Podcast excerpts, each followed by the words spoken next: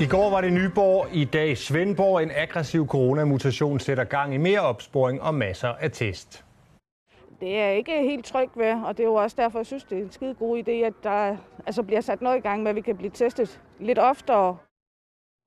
Ja, velkommen til mandagens fynske nyheder. Ja, det er altså en særlig smitsom variant af covid-19, der breder sig på Fyn. Søndag var blikket rettet mod Nyborg, og nu er der også konstateret en række coronatilfælde med en mere smitsom mutation i Svendborg.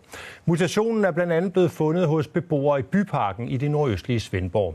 Her har Styrelsen for Patientsikkerhed i samarbejde med Svendborg Kommune nu valgt at indsætte mobile testenheder. Et kærestepar. Vi er faktisk på vej hen og blive testet nu her. To vidt forskellige holdninger til corona. Jeg tager det, som det kommer. Det er rimelig ubehageligt, for jeg har en sygdom, som der gør sådan, at jeg kan risikere at blive syg rimelig hurtigt, så jeg vil helst gerne teste så hurtigt som muligt. Anne Angelbo Christensen og Tav Lassen bor i byparken i det nordøstlige Svendborg. Et tæt beboet boligområde, der over weekenden har fået en ny beboer, en særligt smitsom coronamutation. Jeg skulle faktisk på arbejde i dag, men i stedet for at tage på arbejde og så smitte alle, så eller komme ned og blive testet. Fundet af den særligt smitsomme coronamutation har fået Styrelsen for Patientsikkerhed til at sende mobile testenheder til byparken, hvor kommunen i forvejen har et kviktestcenter. Her vil Anne Tav og områdets andre beboere kunne lade sig PCR-teste uden tidsbestilling i dag og i morgen. Det her er en mulighed for at komme hurtigt til, uden at skal have tidsbestilling. Og vi har selvfølgelig nogle borgere i det her område, som har sværere ved det sproglige og øh, den øh, slags, så derfor så, øh, så kan det måske hjælpe dem og lette dem til at komme nemt afsted ved, at de bare kan gå herover. Trods det særlige fokus på byparken ved man ikke, hvor smitten med den særligt smitsomme coronamutation stammer fra, eller hvor den kan brede sig til. Nu der har øh, Statens Serum Institut ikke kunne afklare for os, hvor mange der er smittet med den her særlige variant. Og derfor kan vi have en bekymring på, altså de mennesker, der er smittet, hvor langt er de i virkeligheden nået ud med deres smitte. Og det er ikke alene smittetallet, man frygter for. Man har jo en frygt for, at øh, også vaccinen kan være udfordret af de her, så, så vi har vi skal virkelig, virkelig passe på, at det her ikke øh, bliver noget, der breder sig. Tilbage ved testcenteret i Byparken står både beboere og bekymringer i kø. Det er jo hyggeligt. Det er det sgu. Så har jeg min gamle mor på Langlanden, som jeg besøger. Nu er hun godt nok blevet vaccineret. Men jeg var ved havn her i forleden dag. Der stod, jeg ved ikke, hvor mange mennesker samlet. Der er en af dem, der har mundbind på. Hvor jeg tænkte, okay, det her det er bare noget, der går fuldstændig galt ganske rigtigt på dag efter at høre det her. Jeg er kun ude, når der skal handles, eller vi har nogle øh, besøg, der skal ordnes, altså sådan noget som tandlæge eller sådan noget, ellers så holder vi os faktisk inde hele tiden. På slaget 12 går dørene til testcenteret op, og kæresteparet Anne og Tav træder ind. Udenfor står en begejstret Kim Christoffersen. Jeg vidste jo ikke helt, hvad jeg skulle forvente, men jeg må jo sige, at jeg er jo noget imponeret over det fremmøde, der er på nuværende tidspunkt her. Det har altså også resulteret i, at allerede Falk de har rekvireret en podevogn mere, så vi kan skrue op for antal, de kan tage igennem der. Først inde og først ude. Anne og Tav er nu blevet testet. Det fungerede rigtig godt. De passer virkelig godt på os. Det ærger dog parret, at den lokale PCR-test uden tidsbestilling ikke vil være en mulighed efter i morgen. Hvis det var sådan her med, at man bare kunne møde op og så stille sig i kø og så blive testet og så tage hjem igen, det ville, det ville, være, det ville være et stort plus for mit vedkommende af i hvert fald. Ja, lidt tidligere i dag, der spurgte enhedschef Charlotte Hjort fra regionen, hvad man gør i den kommende tid for at holde styr på den her smitsomme mutation. Vi følger tal og alle de informationer, vi får fra øh, de smittede og fra nære kontakter og nære kontakters nære kontakter. Altså det samler vi, og så vurderer vi det hver eneste dag, øh, op til flere gange om dagen. Og vi har også dialog med kommunen, og så finder vi ud af, hvad er så næste step. Og hvordan skal borgerne forholde sig til det her sådan hen over påsken? Skal man gøre noget særligt? Man skal følge myndighedernes rådgivning, og hvis man er smittet af nær kontakt eller kontakt til en nær kontakt, og har fået bud om at gå i isolation og lade sig teste, så er det det, man skal. Og for alle andre borgere, så vil jeg sige, hold to meters afstand og sørg for at overholde, at man er så få som muligt til påskefrokosterne, fordi øh, ellers øh, så er der risiko for, at smitten den bredes. Nu øger I også øh, testningen, eller forstået på den måde, I udvider nogle af testtiderne her. Øh, det gør I så i to dage nu, kan jeg forstå. Hvorfor kun to dage? forløbig to dage, og så ser vi, hvor stor testaktiviteten har været, og vi ser på tallene, om det er nødvendigt at fortsætte indsatsen. Vi har jo hørt om den her brasilianske og så den sydafrikanske variant, som to af de her særligt smitsomme øh, variationer, og man ved ikke helt, hvilken det her det er. Betyder det noget, at man ikke ved det endnu? Nej, det betyder ikke noget. Øh, de er begge to ekstra smitsomme, og derfor gør vi ekstra meget alt, hvad vi kan for at inddæmme smitten. Og er det realistisk? Altså kan man bremse det her nu, når det først er ude, både i Nyborg og i Svendborg? Øh, det tror vi, vi kan. Det afhænger rigtig meget af, om dem, vi har kontakt med, de følger de råd, vi giver. Ja, men hvad gør man så på skolerne i Svendborg? Det kan du måske svare på, Julie Tilsted. I Svendborg der arbejder man altså benhårdt for at få styr på det her smitteudbrud. Og det betyder, at man arbejder ud fra et forsigtighedsprincip, hvor man altså har sendt fire klasser fra to forskellige skoler hjem. Og en analog mand, skole- og uddannelseschef i Svendborg Kommune. Jeg kan jo passende spørge dig, hvorfor sender man de her klasser hjem, og hvad skal der helt konkret ske for de hjemsendte elever? Ja, det gør man jo lige netop for at være på den helt sikre side.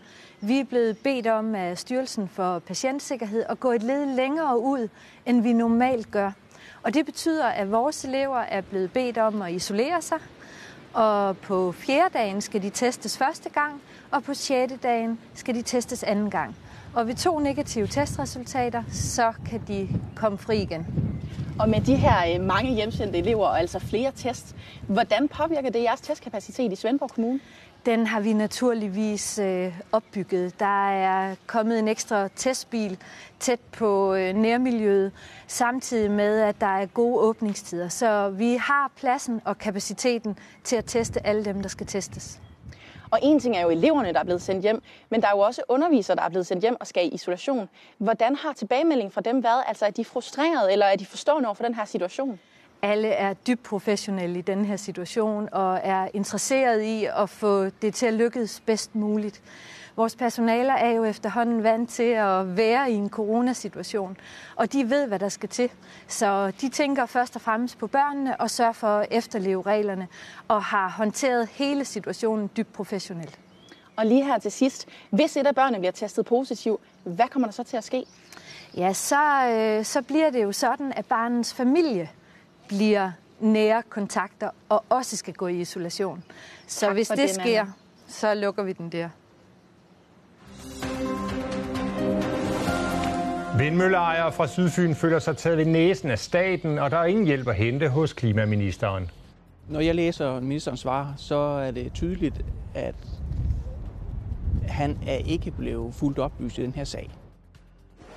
Det sydfynske band Patina er klar til at erobre verden. Vi har fulgt dem fra begyndelsen. Se første indslag om lidt. Hov, nu er der en, der vil spille vores sang i radioen. Den er ikke udgivet. Wow, Nå, så må vi hellere udgive nummeret jo.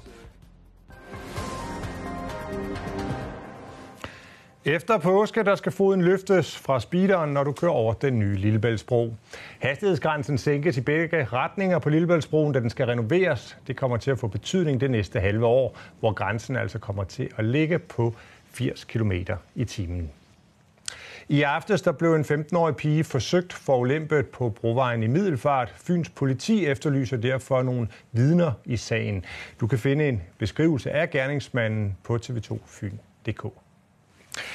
Nu skal vi til sagen om 70 fynske vindmølleejere, der føler sig snydt af statens forsyningsselskab Energinet.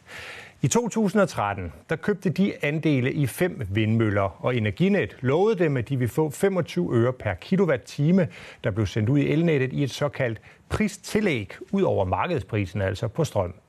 Men i 2016, tre år efter, der trak Energinet så det tilbage med begrundelsen, der var tale om en fejl.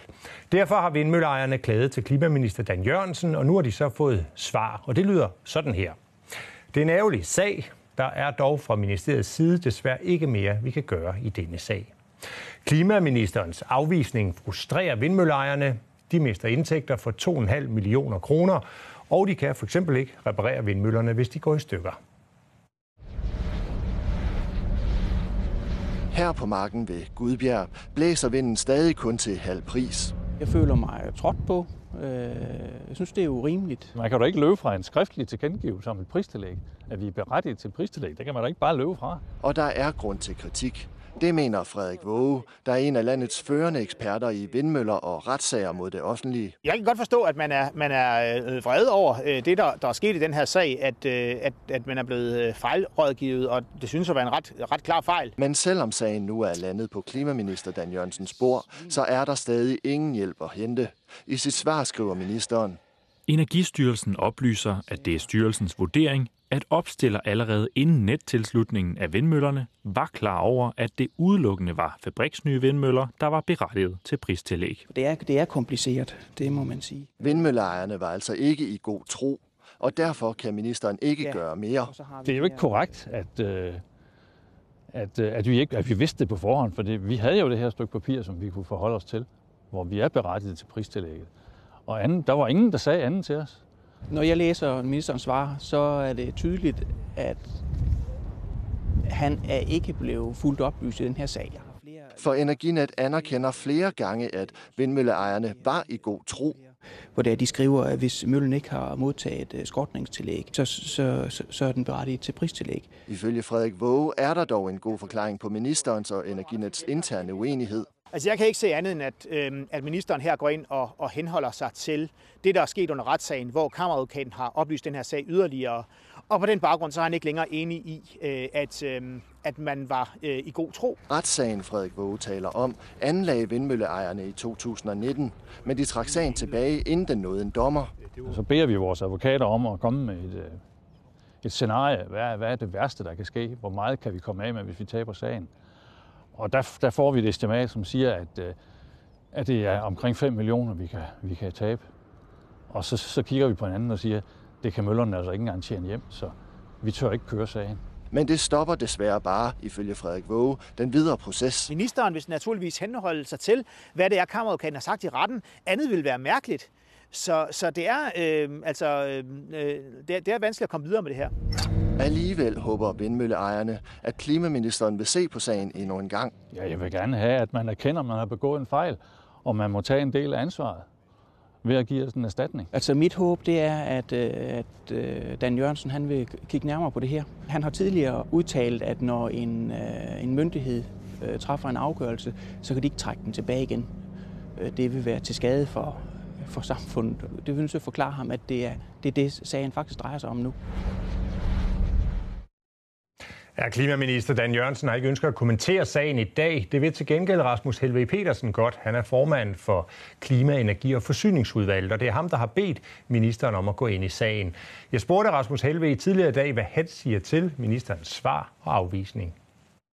Jamen, jeg er jo ked af det på Møllelavets vegne over, at han øh, ikke giver dem en eller anden form for medhold og går ind i sagen.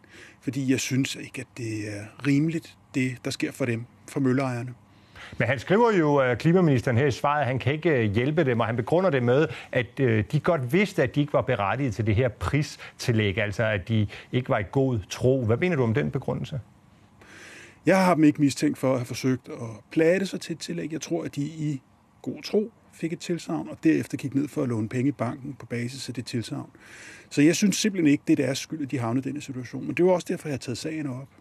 Hvad synes du så, at ministeren han bør gøre nu?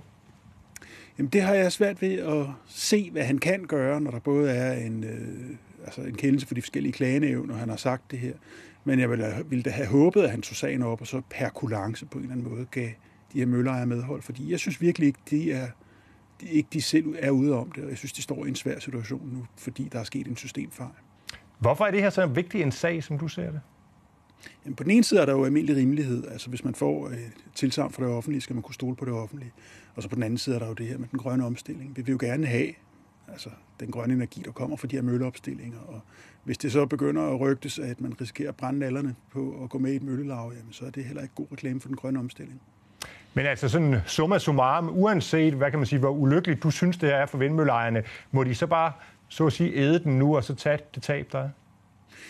Jeg ved det ikke, om der er et eller andet andet, vi kan gøre, men jeg ved ikke rigtig, hvad man kan gøre. Jeg vil selvfølgelig også håbe, at Energinet, som jo er dem, der har lavet den oprindelige fejl, gik ind og løste sagen per kulance, fordi det er altså Energinet, der har lavet den store fejl her, ved at give et tilsavn, som de ikke burde have givet. Nu skal det handle om musik, for i halvandet år har vores redaktion bemærk fuldt det sydfynske band, der hedder Patina. Tilbage i 2019, der vandt de DR's Karrierekanon, en musikkonkurrence, der tidligere har udklækket nogle af de største musikere her i landet. Og siden da, ja, der har bandet knoklet i studiet og i øvelokalet. Hvis man kan lave en single, som folk lytter til, så kommer man bare længere ud. Vi har en ambition om at blive en af Danmarks bedste livebands. Nu gør vi det.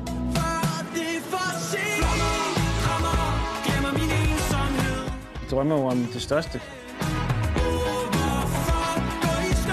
For os handler det netop om at få vist vores live-performance til hele Danmark, og så få skrevet noget musik, som også sætter sig fast.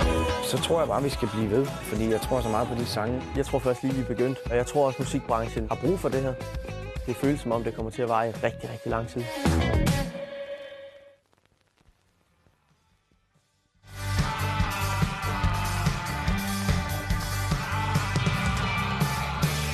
Ja, wow, smuk fest. Ha' en fantastisk aften.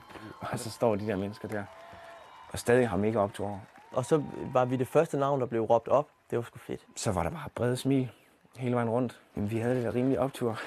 og selvfølgelig er det, er det fedt at kunne, kunne stemple sig selv som, som et karrierekanonvinderband, men samtidig vil man også godt øh, vise over for, for Danmark, at man godt kan stå på egen øh, ben.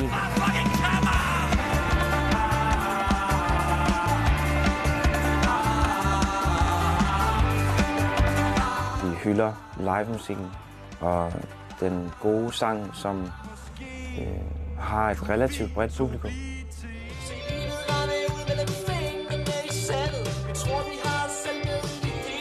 Det er et indie-pop øh, syvmands kollektiv. Med tre trommeslager i front, øh, og når vi så spiller live, skiftes vi øh, til at spille trommer og percussion, og så stå i front og synge. Den måde, vi slutter nu, er sådan her, ah ja, bah! Sådan her. Så skulle det være sådan lidt dreamy. Bow. Hen over en juleferie ved årsskiftet til 2018, hvor øh, Mads og jeg, vi satte os ned og skrev, øh, eller skrev en instrumental og fandt på en melodi. Og så mødte vi Søren den 25. nede i Svendborg, hvor alle går ud og drikker øl. og så tror jeg bare, vi snakkede frem til, hvordan det gik, og så sagde vi, hey, vi skal, vi skal lave noget, noget tekst til det her. Og så var det bare oplagt at spørge Søren, øh, jeg vil give ham som jeg skrive noget til det her, det ville han gerne. Det lyder jo fedt det første der, men det bliver for nemt bare at kopiere. Og inden da, der havde Gregers, øh, Søren og jeg en historie i et marimba-orkester i Svendborg, hvor vi lærte hinanden at kende, og så skabte vi et band ligesom på det øh, venskab der. Tag nu med mig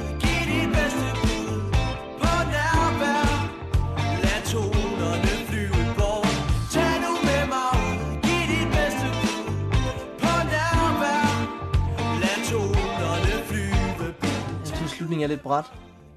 Han kunne godt tænke sig det der fløjteri, og at den så bare fader ud i solnedgangen. Ja, det var det, jeg tænkte på, da jeg sagde, at vi skulle prøve at sætte fløjtestykke. Ja. Så startede det der med nogle måneders mellemrum, hvor vi efterhånden fik skrevet en tre sange i løbet af 18.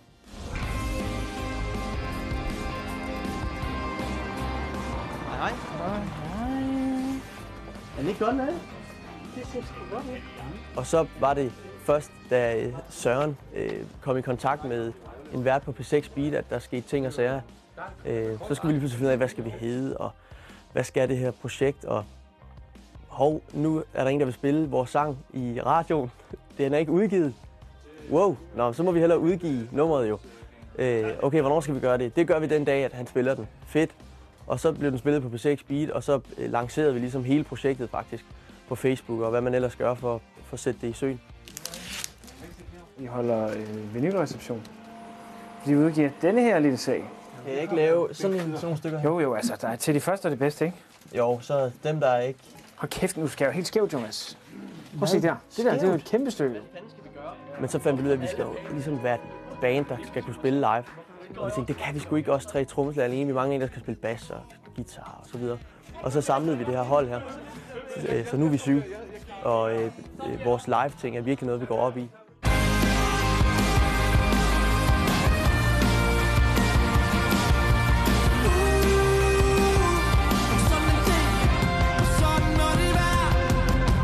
vil vil helt vildt gerne skrive en personlig hilsen til jer på det her øh, A5 hvidlæg. Så øh, inden I får dem lukket, pladerne, så kan I lige finde Gregor, Søren eller jeg. Hvor er det dejligt, mand. Alle de mennesker, man kender. Det er dejligt. Men det er også lidt sejt, at det bare er, at der er lidt hype omkring. Jeg kan huske, at jeg sad og undersøgte sådan, hvilke ting, der kunne være, det kunne, hvilke medier, det kunne være fedt at udgive musikken på. Og så var det Karrierekanonen en af dem. Så smed vi det op, og så skrev de til os. Ud af det blå. Det var ret syret. Det har virkelig været et fedt øh, skulderklaps. Og det har også været en god start på at komme ud i, i branchen og virkelig få sat øh, fod under fejmåde.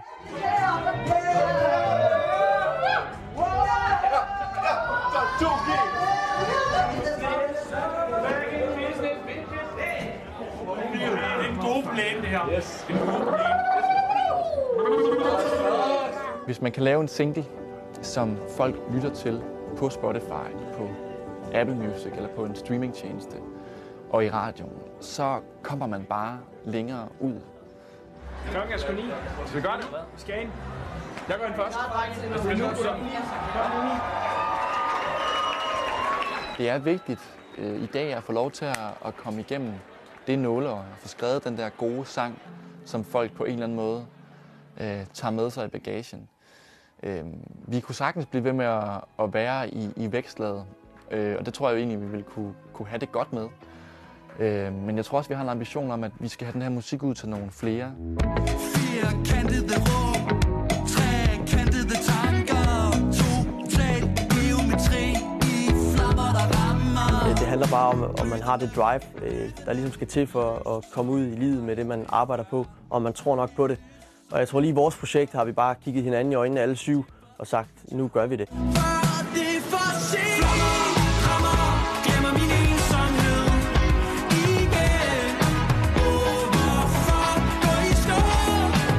Så må vi se, hvor lang tid det holder, men det føles som om, det kommer til at vare rigtig, rigtig lang tid.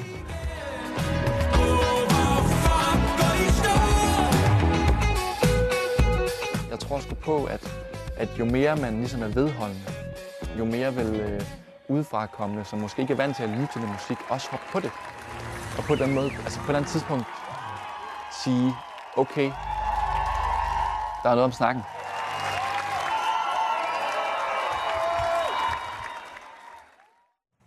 Ja, anden afsnit i serien her om Patina bringer vi i morgen. Her skal bandet på en stor opgave, når de skal være support for Alphabet. Vi er tilbage kl. 22 på gensyn.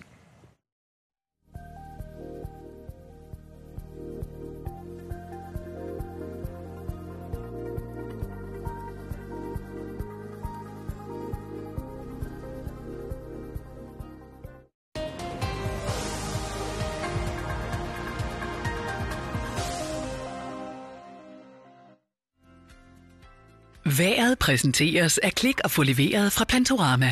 Dine indkøb til have, bolig og dyr hjem til dig. Det har været en grå omgang på Fyn i dag, og heldigvis så ser det ud til, at det bliver helt anderledes vejr i morgen, allerede fra morgenstunden. God chancer for at se solen, når den står op. Temperatur på en 7-8 grader og en svag til jævn vind fra en vestlig retning. Og hele dagen igennem bliver det stort set samme vejr. I løbet af dagen vil det nok blive lidt mindre lunt i øh, de vestvendte kyster. Der kan vi måske ligge lige omkring de 10 grader, og jo længere man kommer mod øst ind i regionen, jo større er chancen for, at vi når de her 13-14, måske endda 15 grader. Så det er et dejligt forårsdag i morgen, hvor solen står op lidt i 7 og går ned lidt i 8. Ser vi på de næste dage, så vil onsdagen også være den her milde vejrtype. Der kan måske dannes lidt tåge natten til onsdag, fordi der ikke er så meget vind. Stadigvæk tørvejr og solskin. 16 grader. Natten til skal torsdag, der kommer en koldfront forbi, vinden går om i nord, så begynder vi altså at kunne få nattefrost igen, og dagtemperaturen kommer til at ligge omkring de 10 grader, men det er stadigvæk med tørvejr og solskin. Været præsenteres af Klik og få leveret fra Plantorama. Dine indkøb til have, bolig og dyr hjem til dig.